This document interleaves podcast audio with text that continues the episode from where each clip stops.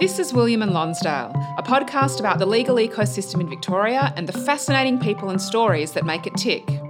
This week, your host Michael Green speaks with Her Honour Magistrate Abigail Birchall, former barrister and one of only two Indigenous magistrates in Victoria. On top of her incredibly busy schedule in the Broadmeadows Magistrate and Koori Court, Abigail has just undertaken training to sit in the Children's Court, which was previously not really something she saw herself doing. A warning to our Aboriginal and Torres Strait Islander listeners this episode contains the names of people who have died. I wrote myself off because I thought I just don't talk 14. I feel I can really communicate and connect to adults, uh, but with with 14 year olds I feel like I'm speaking a different language altogether. 14 year olds are a really tough audience. In fact, I found it and experienced the most when I was the president of Tarwirri and visiting high school students and talking to them about careers in law. The thing that I noticed, particularly 14 year old boys, is that they would just draw male appendages all the time. I felt that I could have said, this is a drawing competition today, and I'm going to talk to you about careers in law at the same time. Everybody thinks, oh, you're such a great communicator with adults, you're going to be great in the children's court. I'm not there yet, but I would like, I'm much more interested now in going down that path. And for the Aboriginal kids who were in the court, and that primary question, like, who's your mob? And there was one young guy who, who I asked that question to, and he said, I'm Gunditj Mara. And I said, oh, I'm, I'm Yorta Yorta and, uh, and Dja Dja Wurrung. I said, Gunditj Mara, warrior people. They're warriors. And he went, I am.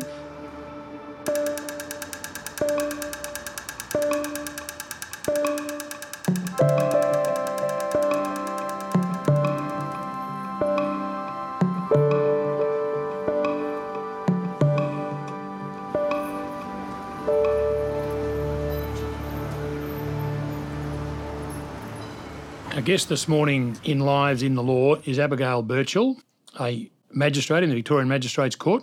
Abigail, good morning. Good morning. Abigail, I'd like to start by going back a long way into your family's history. There's a connection between your family and William Cooper, the man after whom the Justice Centre on the corner of William Street and Lonsdale Street is named. Can you tell us a bit about William Cooper? Who was he and what did he do? And the connection between him and your family? Well, I'll start with my great great grandfather, who is uh, Thomas Shadrach James. And he was a Mauritian man, but he was known for uh, his education uh, and also being a lay preacher. And he was the person who taught on Maloga Mission and then Cummeragunja Mission. Um, many of the leading uh, leaders of the Aboriginal community, like William Cooper, uh, and also uh, Sir Doug Nicholls, Bill Onus, and Jack Patten. His background was that he came from Mauritius and he was studying medicine, or he, he, he was to study medicine. And there was always this push in, in my family that there would be a doctor just like him. And my brother ended up being able to do that. He developed a tremor in his hands on the way uh, to Australia, and he ended up in a chance meeting meeting Daniel Matthews, who was a manager of Maloga Mission, and then ended up becoming an educator on the mission. And it's a thing that I grew up with, which was very educated people in our family, uh, not only educated, but were great leaders uh, and were very strong in their leadership and determined in their leadership. And those values were very much from him. So his relationship with William Cooper is that he was his teacher and he taught people more than just school curriculum. It was about people's democratic rights. And that was one of the primary and premier things and qualities that William Cooper had, which he was in the 1930s uh, advocating and pushing for Aboriginal representation in Parliament, for constitutional recognition of Aboriginal people. Uh, he was a force behind the 1967 referendum, and he was doing that uh, in the 1930s. Uh, and there, people would see those as very modern things. They would see those things as very new in the Aboriginal community, but they're very, very, very old. Uh, so William Cooper, Sir Doug Nicholls, Bill Onus were important people behind the founding of the Aboriginal uh, Advancement League, that is now the League in Northcote, Thornbury, which is the hub for Aboriginal people now and which has been for Aboriginal uh, activism and ideas and representation of Aboriginal issues. So he's really regarded as a justice man, and not just for, for issues uh, here, but also issues overseas. So he was protesting at World War II about the treatment of, of Jewish people in Germany, uh, and he was recently recognised with and honoured with an award for that. This is William Cooper? Yes, yeah. And so there is a strong emphasis in your family on education and achievement, which flowed through to your mum. Yes. And your mum then had a big influence on you and your brother. Yes. To pursue education and to go as far as your abilities would take you. Yes. Uh, and I also had in my father um, a great intellectual that uh, our house was just surrounded by books. In fact, when I saw um, when my children were watching Harry Potter, I really identified with that because there were massive bookshelves just full of books that you could read, whatever topic that you wanted.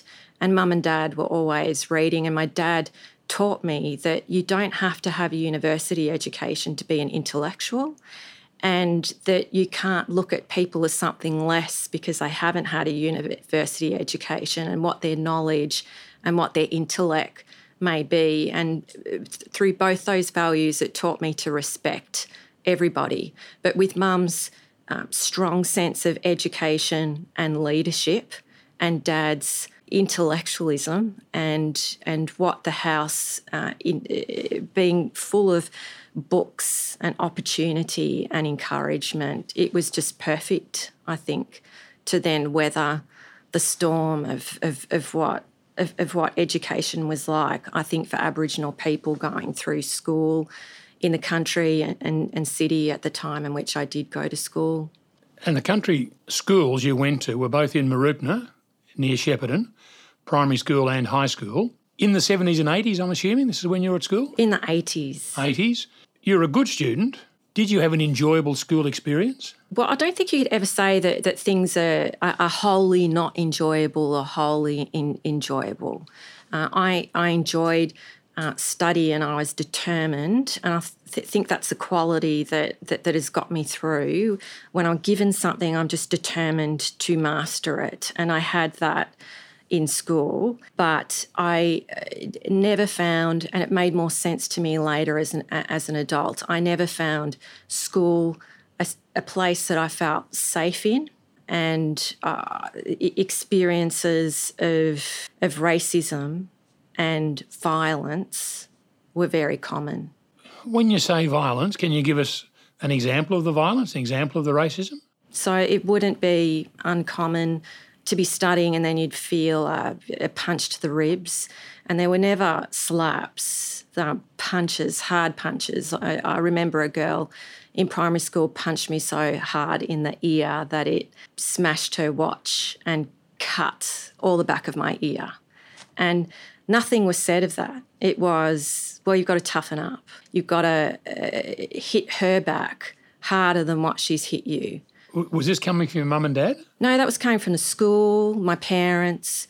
There was very much, you've got to be stronger than this. A, a culture, um, you've got to hit them back harder from everybody. That was the messaging from everybody. It didn't solve anything at all. In fact, I think it made conflict worse. Um, bullying was was was difficult. That's not just me. For for many kids, um, like I can remember times when my bike was thrown down a hill or spat on, or I remember a girl used to every night follow me home from school and hold my jumper if a car came, then push me out onto the car and then pull me back again. And it stopped one day when my brother was watching what was happening and she finally left and she went past my house and then I saw this blur of him chasing her and pulling her off her bike and saying, You're never going to do that to my sister ever again. And she never did. So he was like my hero, as he is in, in everything. But he really looked up and looked after me. And that was just a common experience. For racism, I'll give you an example. We would regularly go to cultural trips to Rumbalara. Rumbalara is a really important community hub. It's got a lot of history going back to when Aboriginal people moved um, walked off Cummeragunja Mission, moved to the uh, Mooroopna Flats, and then we're finally giving housing in Mooroopna and Rumbalara was a really important social health community hub. And we would go to, to, to Rumbalara for visits, and they would call out all of the Aboriginal children's names, and then all of the other kids would start shouting out, it's a coon patrol. And for something when and this is in Australia in the 80s. Yeah, yeah. And it was just so, we all felt so shamed for going to a place where we should, where we felt really, we should have felt really proud, particularly with what Rumbalara represented. And it is the, it, it's an experience later on that, that I have tried very hard to understand. And it's very connected with confidence, with your identity and who you are and when a big part of that is associated with great shame with your Aboriginality, that was very much the experience of Aboriginal people at the time, being shamed to your core for who and what you are, something that you should be very proud of. I, I grew up with looking at people move across the street to get away from cousins, my relatives, or my grandparents who were very proud, dignified people who were spoken to and treated like they were less than human, like animals. That is starting to to change. But that was a very typical experience in Shepparton uh, in the times in which I was growing up. One of the experiences I really remember was travelling to Shepparton to study French because Mooroopna High School didn't offer French. And on the way back, then the taxi driver said he wasn't going to a particular place. He was laughing about it. And I said, Why aren't you going there? He said, Because the coons live there. And I said, Well, you've got a coon in your car. And he then pulled over. This is halfway back between Shepparton and Mooroopna. So it was a, it was a good eight kilometre walk to get back to school. And through a part that was just bush area, um, he pulled over and told me to get out because he didn't want coons in his car. And nothing was said, nothing was done. No involvement, no, no Human Rights and Equal Opportunity Commission then. N- nothing and no advocacy from the school. The, the school knew what happened. You yeah. told the school what happened. Yeah, because I was absent for a long time. I said I was kicked out of the car, but I don't. It, it, it, I don't feel aggrieved by my school or the experience that I had not teaching and getting students to their best. Because in a school where there is just so much structural and systematic disadvantage, teachers could never, teachers weren't social workers. I don't think they could deal with some of the really pressing social issues which were at our school and all of the different places where people were at. So I, I don't for a second feel aggrieved to any of the teachers or the school because they were kind of set up to fail. That is why the school was the lowest, one of the lowest achieving schools in the state, and why it has recently been shut down. But there's then those teachers who were so significant. They're those kinds of teachers where you watch movies on them and they're able to lift people. Uh, and I had marvellous teachers like that. Teachers like Miss Danneman and Mr. Cortese, who were just outstanding. And yet your year 12 was chaotic. Two teachers resigned during the year or retired? No, well, a teacher, one teacher retired, and another teacher. I'd be interested to see what my te- what Miss Oster's view on it and how she explains it. And this is my recollection because most of the children, most of the the kids weren't studying VCE. They were doing what the equivalent is of VCAL, and their heads and their hearts just weren't in it. So classes were rowdy and they were difficult. And I could just remember there were times where it was, I'm not, I'm not teaching if you want to. If you want to come in and learn, you can come in and, and learn in where she was based. Um, but it was a really chaotic year, and most of the students weren't there to go to university or learn. So it was really disruptive. And there were huge, just missing pieces of knowledge that I was able to understand that when I went to university because I saw in year 12 when I didn't get the marks that I really wanted to as my failure, my fault. I wasn't good enough. And I certainly shouldn't be looking at something like university. Whereas my mum saw it for what it was. How could you, in those conditions, ever go well? You, you, you weren't really taught how to even study. I see that with the education opportunities that my kids have had, uh, and they're taught how to, to prepare and study for exams, and they're drilled with that. Doing past exams, things like that. I only learned that at university. It was a, it was a really uh, big learning curve, but it all made sense when I started to understand all those things which you could do to go well in an exam. So, coming from that background, and uh, I think you said year 12 marks weren't good enough to get you into law as you wanted to, but you wound up getting into law. How did that come about? Well, that goes back to one of the people who you started off with, which is my mother. She's a person where nothing is ever going to get in her way. She just doesn't chip away. There's things that she'll chip away, and there's things that she'll just smash. So she's a force of nature. She's she's a force of nature with capitals.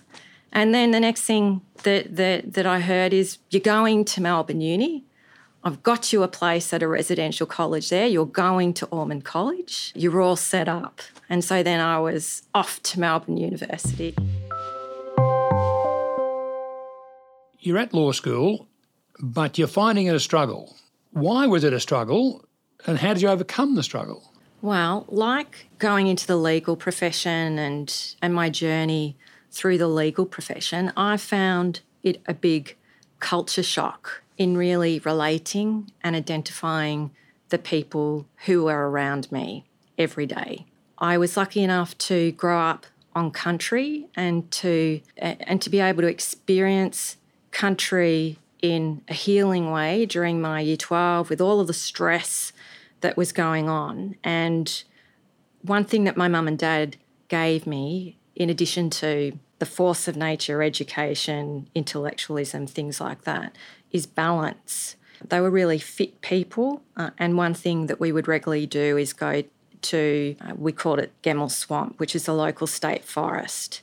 It was really important for me to be on country and around people.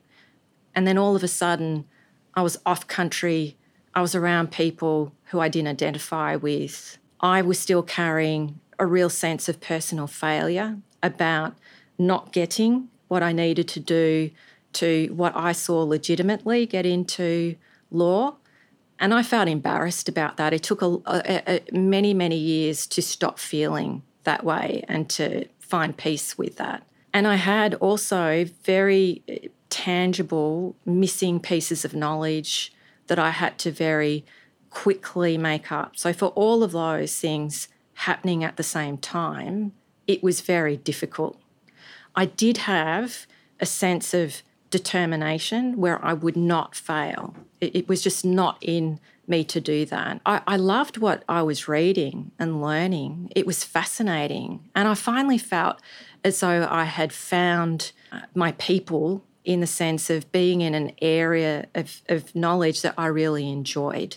Then came into place a lot of luck in people who supported me because I didn't reach out to them at all. One of the key things with the Koori Student Liaison Unit, and that was headed at the time by Lisa Bellear, and she identified as an Aboriginal activist uh, and a poet. And the people in the Koori Student liaison unit at the time were really emerging leaders, writers. For example, there was Tony Birch, well, Professor Tony Birch, uh, and uh, there was Gary Foley. There was many people who have become real shakers and movers in the Aboriginal uh, community, and they were all there. So it really gave me my Shepparton country in Melbourne with the with the Koori Student Liaison Unit. Uh, and then at Ormond College, there was a tutor who really recognised and took me under her wing and completed those missing pieces of knowledge, both in my study skills, writing, and confidence. And she really built up those things. So, Professor Katrina Schunke, uh, she was in- extremely important for that. And the other person was Professor Ian Malkin, in my exams, and it was always a problem with with with exams where I'd always have the knowledge, but I could choke. And I don't think exams are the best measure of knowledge at all. Uh, and uh, Professor Malkin gave me it, it, the most important thing is he listened. He listened to what my experience was.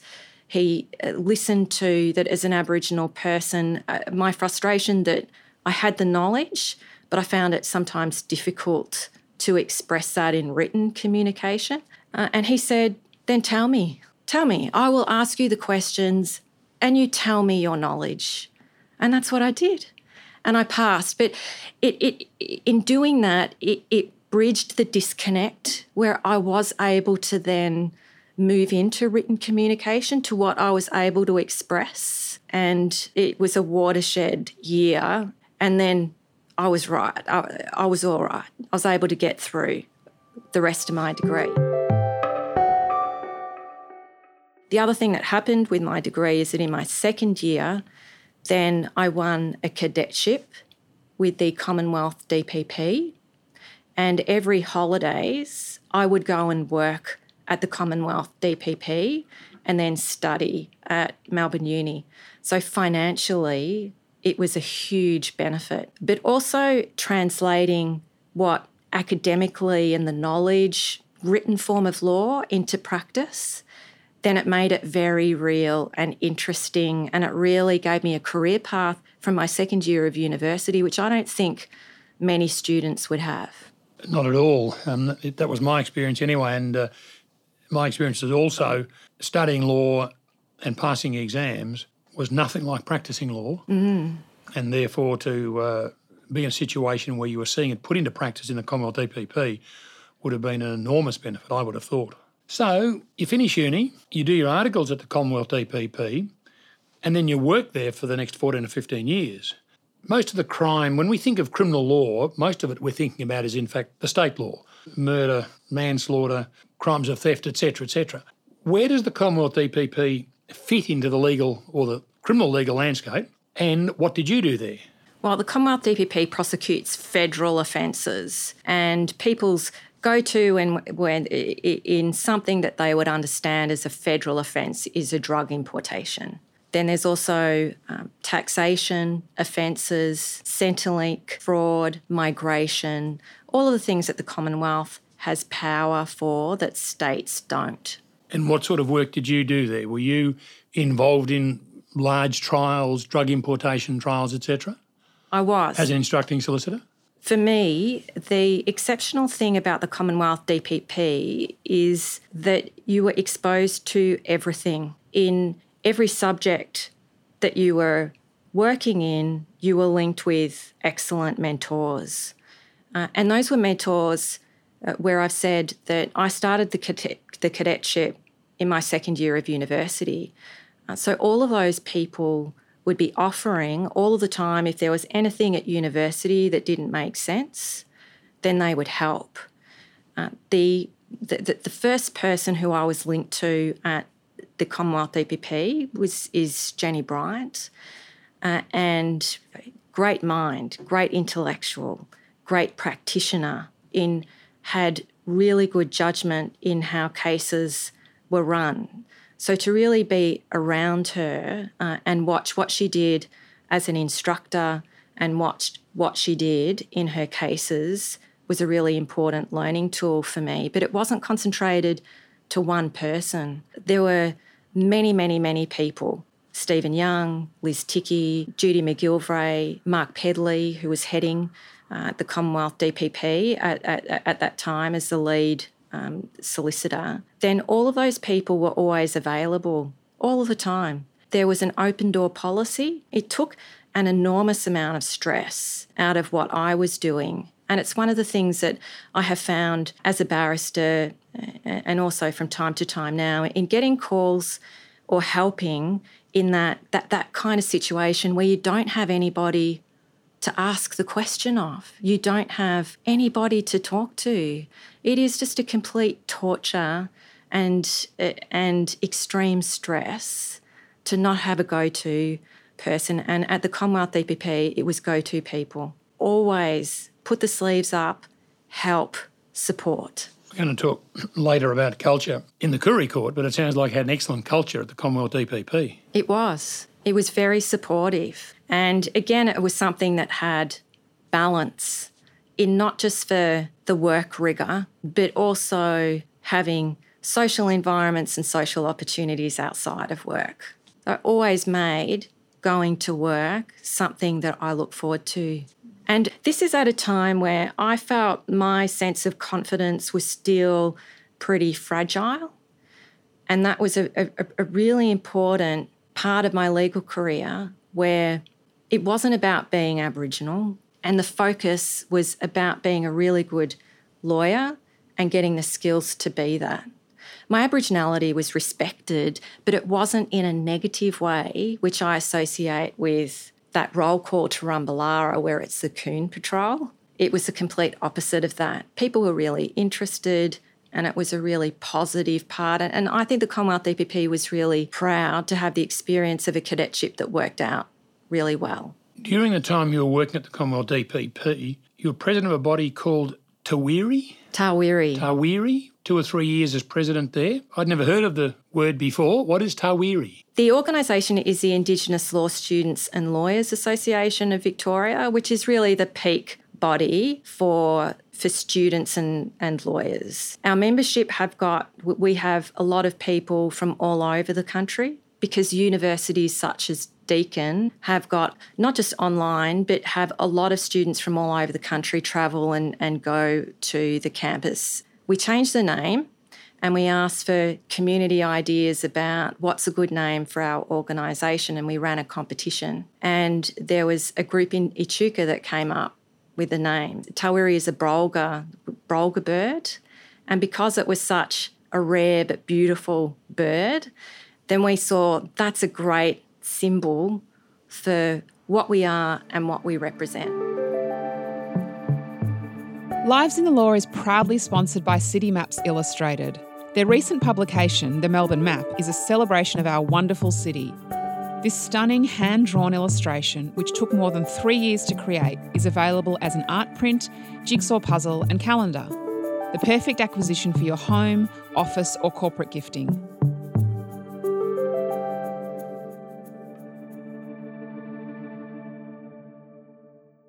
2010 comes along and you come to the Victorian Bar. Had it always been an ambition of yours at, from the time you were a student and working at the Commonwealth DPP to practice as a barrister? Well, I'd really experienced the relationship between solicitors and barristers. One that, uh, uh that, that, that, as a solicitor, uh, that there were some parts that I felt uncomfortable with. It was always lock in the brief fee to get the the brief fee that's better for us than necessarily the barrister. And then I would be then having done that and not feeling great about it because I saw, and at, by that point, I had seen so many trials and seen the work that barristers do, and then taking over enormous amounts of materials. And I think, how on earth are you actually going to get through that? Then I didn't go to the bar.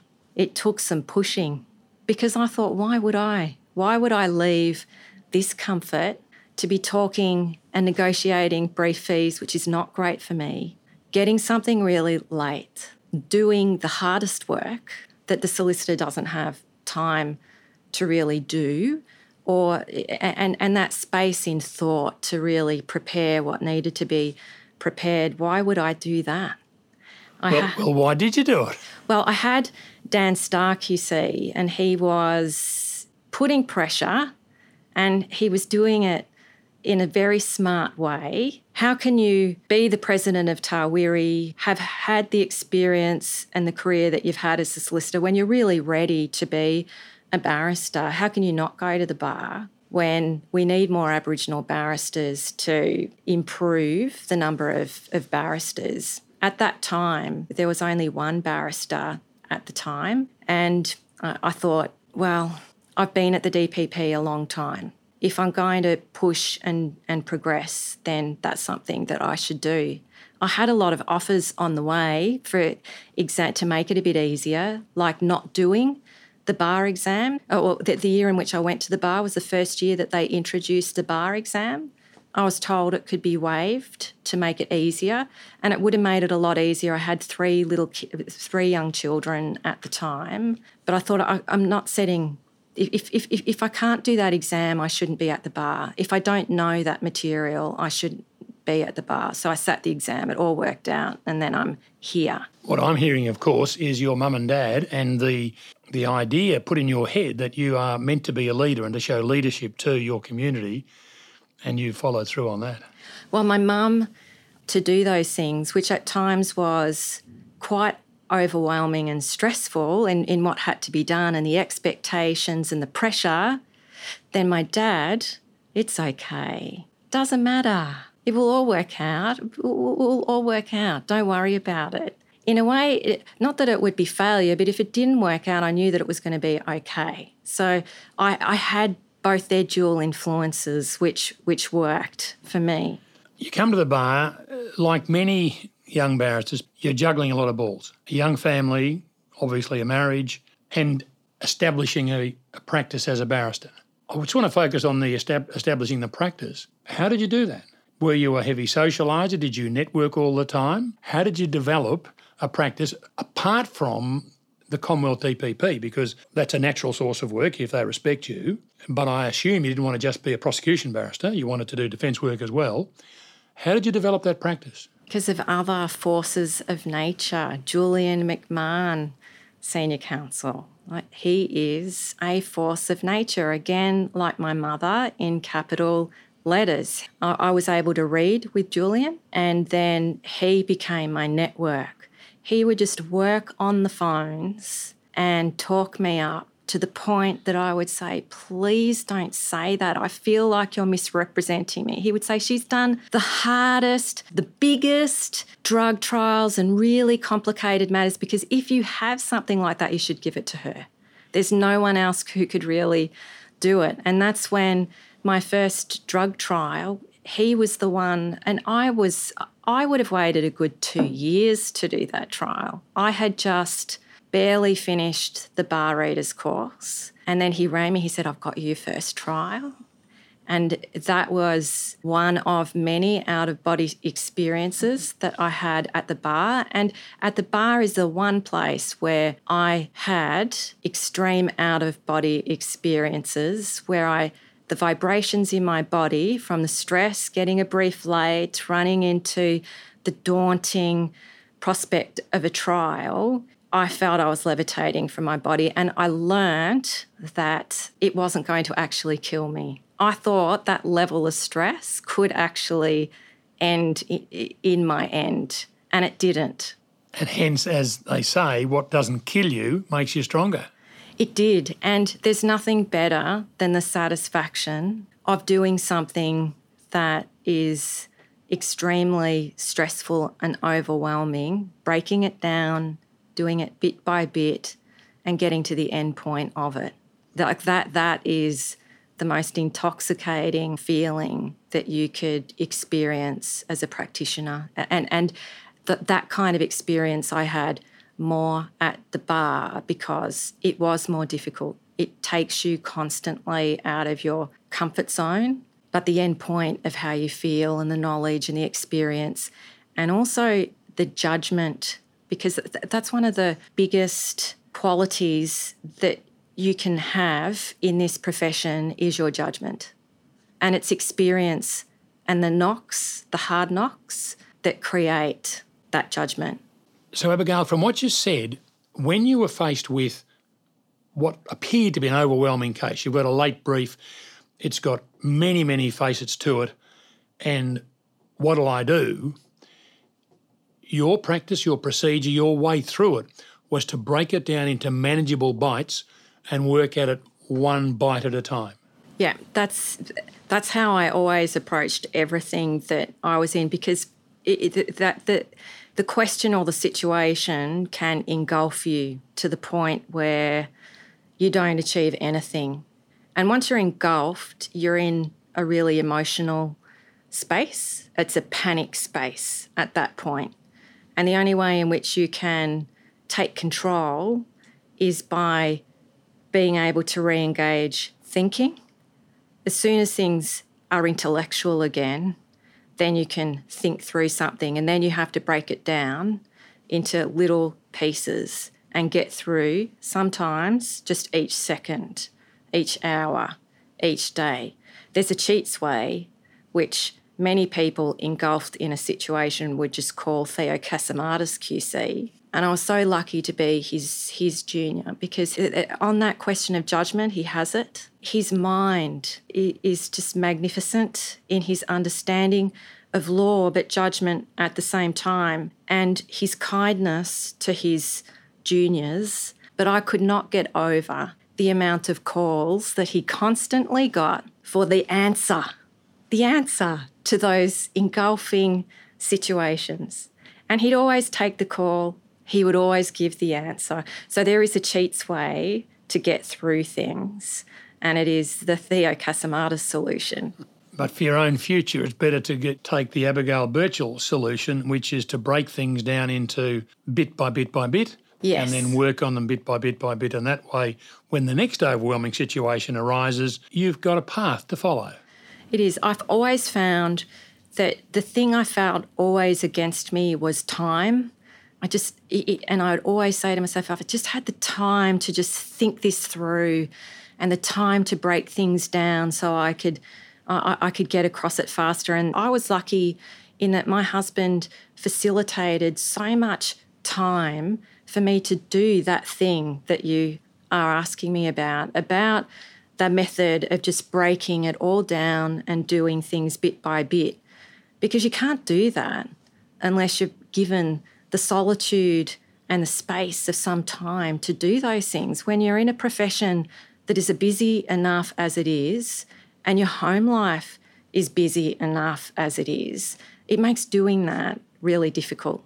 So if you do have go to people who you can ask for direction on how to accelerate that process, then that is an important thing to do. You've got to be surrounded by people who can help with that. Your husband was a lawyer as well? Yes, he was with the the Victorian Government Solicitor's Office. I always thought that he was the one who should have been the magistrate or judge. He's an intellectual, so good at law so good at law that his favourite subjects were advanced constitutional and advanced administrative law. And uh, he, with the kids and where we were going, gave that up. He now runs his family's cheese factory business. Uh, and he was a person who's home every day when the children get home from school. I think he's had to make extraordinary sacrifices, which have helped me. There will always be those people often silent people, uncredited people who are largely responsible for the successes that are then credited. I'm able to do things like this and be seen in the way in which I am. And, and it ticks a lot of boxes coming from an Aboriginal background and doing the things that I've done because of what my husband has done for me, my family have done for me, and the sacrifices that they've made for me, and the people who were luckily there and those forces of nature who were supporting me. That is the only reason why, because I easily could not have been here at all. But you are here, Abigail, and in the year 2017, you became a magistrate you a relatively young lawyer to become a magistrate. Could you tell us what the process is to become a magistrate and why did you make the decision to apply? I had been encouraged to apply even earlier in in my career than than when I was appointed, much earlier. And that was at a time when I thought I've got nowhere near the skills even to be a magistrate. I applied, didn't go anywhere at that stage, didn't go anywhere for for many years. Uh, and in that time, I was always trying to do things what can make me better if down the track I do get appointed as a magistrate. And that's why the bar was so important to, to go to. I always kept myself busy trying to build knowledge, build judgment. All of this was going to help me if I was appointed. And then after encouragement, encouragement, implying, applying, finally it happened. Happened to the point where I thought that it was a joke because I didn't think that it was going to happen when I did get the call. The other reason why I was surprised is that there were many people who could have and should have been appointed magistrates before me, who still could and should have been appointed as magistrate. But that's always the case, be it magistrates, be it county court, Supreme Court, or even High Court. There are always many, many talented people who don't get the call or don't want to get the call. So that's just a fact of life. But wh- why did you want to be a magistrate? Why? I mean, you were I'm, you were having a good career at the bar. Many barristers, of course, love the bar so much they never want to leave. But you saw that as something worth doing. Was it a leadership thing again within the Aboriginal community? Never leadership.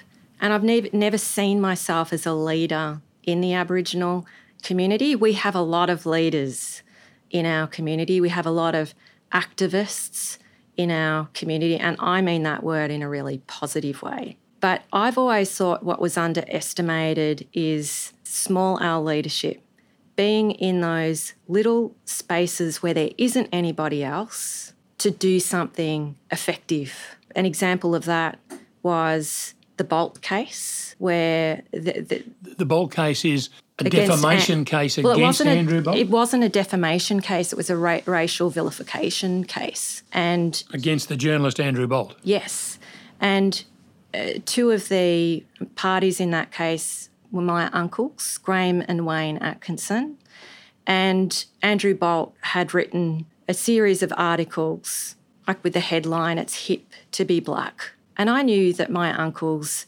had devoted their entire life to the service of Aboriginal people and equity and justice for Aboriginal people. It came at an enormous cost to them personally in what they had to sacrifice to achieve those things. So, those articles, one, were, were wrong, but they were incredibly hurtful to their core.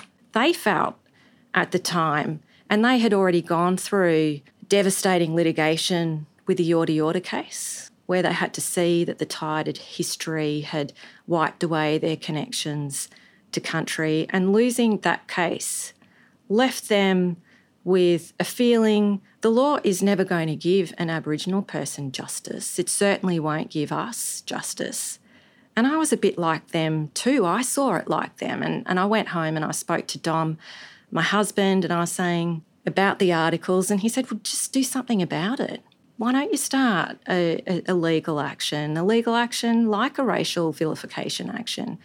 And we then put together that case through Tarwirri. My uncle was able to get, Wayne Atkinson was able to get Ron Merkel involved, and it was really successful. But the decision and the impact in that had in restoring my uncle's faith back in the legal system that there is some kind of justice, then that small L leadership was really important in that case. And it's a reason why I wanted to be a magistrate in small L leadership, in justice and seeing many cases that come before your court at least being fair, even for a person who's at the losing end of a decision, who felt that that was done in a fair way and in, in a just way was a, were important values that I had learnt from my family that I wanted to bring into the position that I became. Currently, Abigail, you are sitting on the Koori Court at the Broad, Broadmeadows Magistrates Court. We've had an earlier guest, Judge John Smallwood, tell us about the Koori Court but could you remind us, please, of the structure of the court, how it functions, and why you think it's important that there be a Koori Court? Well, the Koori Court was established after the Royal Commission into Aboriginal Deaths in Custody. And an important outcome of that was community involvement, particularly in justice issues. And the Aboriginal Justice Agreement was created that really created a, an infrastructure of Aboriginal voice for the justice system. Can I just clarify? That's within the state of Victoria. Yes. Not not a Commonwealth wide thing. Yes. And as a result of that, the, the, the, the Koori Court was established. It was operating in other states and a very similar model, I think, to Western Australia or South Australia was established in Victoria. But the peak of the court was to be as cultural as it could, in that offenders appearing before the court appeared before their elders. It's a sentencing court only. So only people who are pleading guilty to an offence will appear in the Koori court. There's factors about the court which are really different to mainstream. Uh, that, that Aboriginal people who have been mainstream and in Koori court have said, I wish mainstream court was like this because there's time. Magistrates Court is a very busy court. It's a high volume court. It's just minutes. You've got minutes in your case. And a lot of people would find that very dehumanising and really callous to that very question of why are you here in the first place. You can't answer that in a couple of minutes. But in the Koori Court, a lot of time and focus is on just that. The other thing is that, like the Children's Court, everybody is seated and everybody is seated at the same table. And often the tables are round and they really represent features of, of, of Aboriginal life, important features like community. And the community of people who are sitting at that table are introduced with elders playing the key role in the sentencing, in what is a sentencing conversation. And I'm sure if you've, any magistrate or judge would speak actively uh, that they keep out, uh, uh, that they let that conversation take place between the person appearing and the elders. The sentencing decision is a decision for the judicial officer who's sentencing on that day. You're currently sitting at Broadmeadows. The magistrate there, who's um, I think in charge of the Broadmeadows Magistrates Court, is Rose Falla, and she is the only other Indigenous magistrate in, in Victoria with you. You've said she's made it a very cultural place, even more so than other Koori courts. How so? What do you mean by that? Well, Magistrate Falla is she is the lead magistrate for Koori courts in the state, not just Broadmeadow. She's now at Melbourne Magistrates Court, and she was the first Aboriginal magistrate. So she's very much been a role model for me. It's completely subjective how I have how I speak about Broadmeadows being very cultural. That is how I experienced it as an Aboriginal woman. She's a Wotjobaluk, Wamba Wamba woman. Her her father, Uncle Kevin Coombs, is an extraordinary leader in our community and who sat at Broadmeadows Magistrates Court as well. And it had a very unique unique factors at the time when I started with many Aboriginal people who were working from Broadmeadows Magistrates Court. Sometimes, and, and that is as a Koori support officer. There were there are Aboriginal support officers also working in the family division of the Children's Court. So there are a lot of Aboriginal people out at Broadmeadows Magistrates Court to the to the point where I felt we had our own majority from everybody else, and it made it such a brilliant, safe, cultural space to be in. And that very much came together on Koori Court days.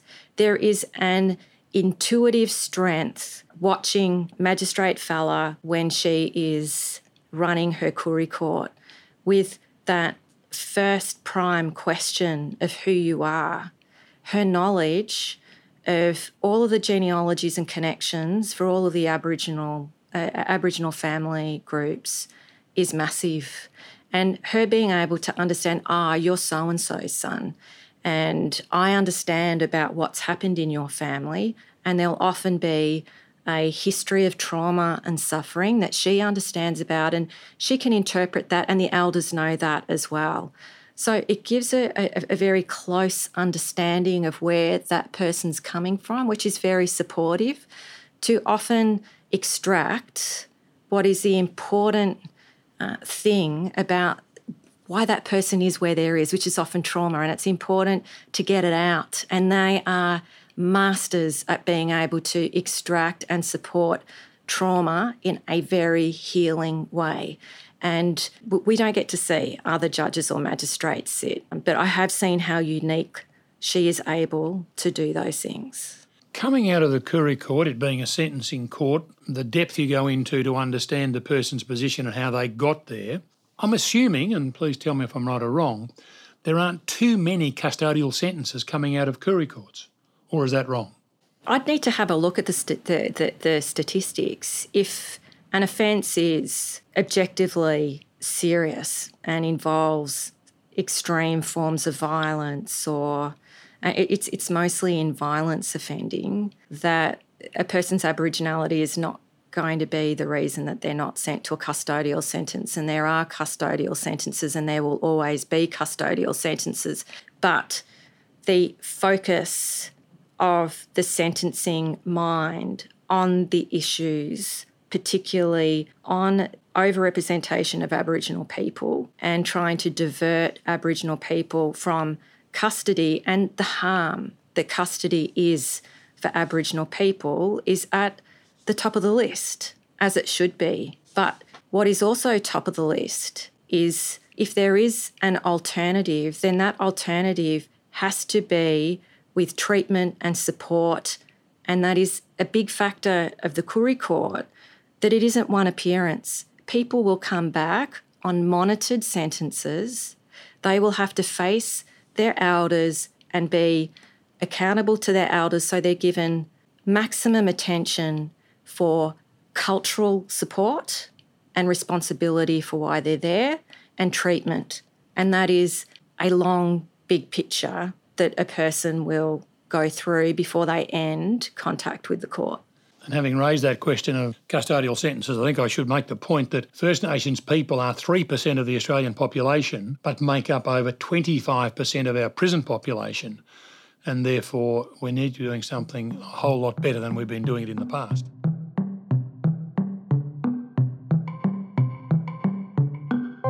William and Lonsdale is brought to you by Greens List, one of the leading multidisciplinary barristers lists in Australia. Greens List believe in promoting conversation around the ideas and issues that shape not only our legal system, but our wider community. Back to you and your life, Abigail. So you're sitting in both the Koori Court and the Mainstream Magistrates Court. Is there such a thing as a typical day for you? And could you explain to us what a typical day holds for a, a busy magistrate? Well, a typical day in any magistrates court is high volume lots and lots of cases. It's a thing that marks a magistrates court from other courts. And again, I go back to my mother and teaching me the life skills to deal with large volumes and very repetitive cases. She's kind of my Mr. Miyagi in wipe on, wipe off living. Uh, she taught me my year 12, uh, and this was the balance fitness side she would get me up in year 11 and 12 at about 5.30 every morning to go swimming in a 12 and a half metre pool. Uh, going back and forth back and forth and we would do 100 she would do 110 it got me tuned in the zone of being able to do something that is highly repetitive to get to that end point. And that's how I find some of my case. I just feel like I'm just going in that 12 and a half metre pool but breaking it down, just getting each case, not being too worried about the volume and that I'm not going to get through it, but to try and keep my pace, keep my cool, because you could easily get overwhelmed by the number of cases that we have to decide every day. And many of them are very complicated and involve people, like many Aboriginal people coming through the court, that involve a lot of trauma in that 3% of cases we're looking at the overrepresentation of Aboriginal people in the uh, in prisons, you would also find 99% of people will have a history of trauma, particularly family violence, will have impairments, whether they, that they are mental impairments or an intellectual disability, uh, and often have addiction because of what life has been. And you're trying to break down some of those because even in five minutes could be a transformative moment for a person if you can try and pick things up and give some solutions for where you are and be respectful from who they are and why they're there, whether they be an accused, an offender, a complainant, a witness. Being able to manage all of those things is the daily task that we do. I understand you're doing some training to be a magistrate in the children's court. Are you going to head there? Do you think you might go to the children's court? And how does the children's court differ from the Koori Court, the mainstream magistrates court, the drug court, whatever court? I never thought I would. I've just done training where it's definitely something that I would like to do. I wrote myself off because I thought I just don't talk 14. I feel I can really communicate and connect to adults, uh, but with with 14 year olds, I feel like I'm speaking a different language altogether. 14 year olds are a really tough audience. In fact, I found it and experienced the most when I was the president of Tarwirri and visiting high school students and talking to them about careers in law. The thing that I noticed, particularly 14 year old boys, is that they would just draw male appendages all the time. I felt that I could have said, This is a drawing competition today, and I'm going to talk to you about careers in law at the same time. Everybody thinks, Oh, you're such a great communicator with adults, you're going to be great in the children's court. I was able to watch, uh, and I was able to, to, to watch some excellent magistrates while I did my training, Magistrate Gibson and Magistrate Pillay, and they were very good. I'm not there yet, but I would like, I, I'm much more interested now in going down that path. And for the Aboriginal kids who were in the court, and that primary question, like, who's your mob? And there was one young guy who who I asked that question to, and he said, "I'm Gunditj Mara," and I said, "Oh, I'm I'm Yorta Yorta and Dja Wurrung." I said, "Gunditj Mara, warrior people, they're warriors," and he went, "I am." We had that cultural conversation where not just for him but his family, that they felt she's going to look out for him, that she respects his culture, she understands it. And there aren't any Aboriginal magistrates in the children's court, and there should be because when I spoke about over representation. Yeah, and I, I speak about those transformative moments for young people. The earlier you can do that, so much more important so that would be a real reason. The earlier you can do things and, and, and get in and to learn from the kids who are coming before you, I think that it would be a good experience.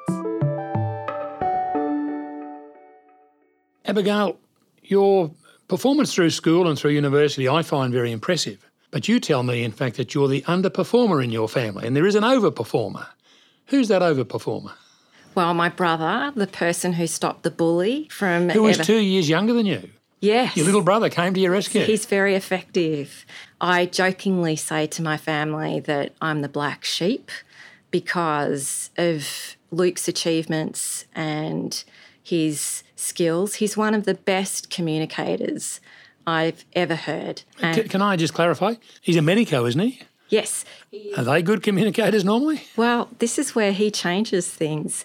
He is a cardiologist and he's currently running uh, or, or, or directing adult congenital health at the Mayo Clinic in the US. He's a person who I've really looked up to when I looked at structural disadvantage or difficulties at school. He was in and experienced those structural disadvantages but he still blitzed his exams. He got 100% in legal studies. It's, it's funny that he went into the into medicine. I think one of the things that helped him, uh, that he intuitively did, was perhaps maturity in in the timing of, of, of his studies, because he took time out in year 11 to go to South Africa.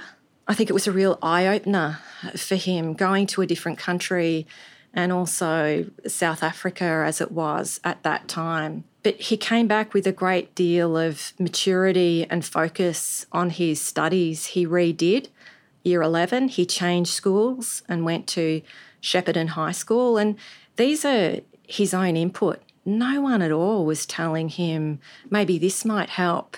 And he's done that through all of his his career. So he I'm his biggest fan I adore my brother. I miss him not being here. And you're the black sheep? Yes. Although my mum, if she was here, you would see her starting to rock. She'd get a bit annoyed, saying, You're not any black sheep. I say that I'm proud of both of you and I love you equally and I see you equally. Abigail, thank you very much for coming along this morning. It has been fascinating hearing about your life in the law and it's been educational as well. It's been a wonderful morning. Thank you very much. Thank you for the invitation. Show notes from today's episode can be found at greenslist.com.au forward slash podcast. There you'll find links to things we've talked about in this episode, a transcript of the show, and some wonderful photos of our guests. If you're enjoying Lives in the Law, please tell your networks, subscribe, rate, and review the show. Your host is former lawyer and Greens List clerk Michael Green.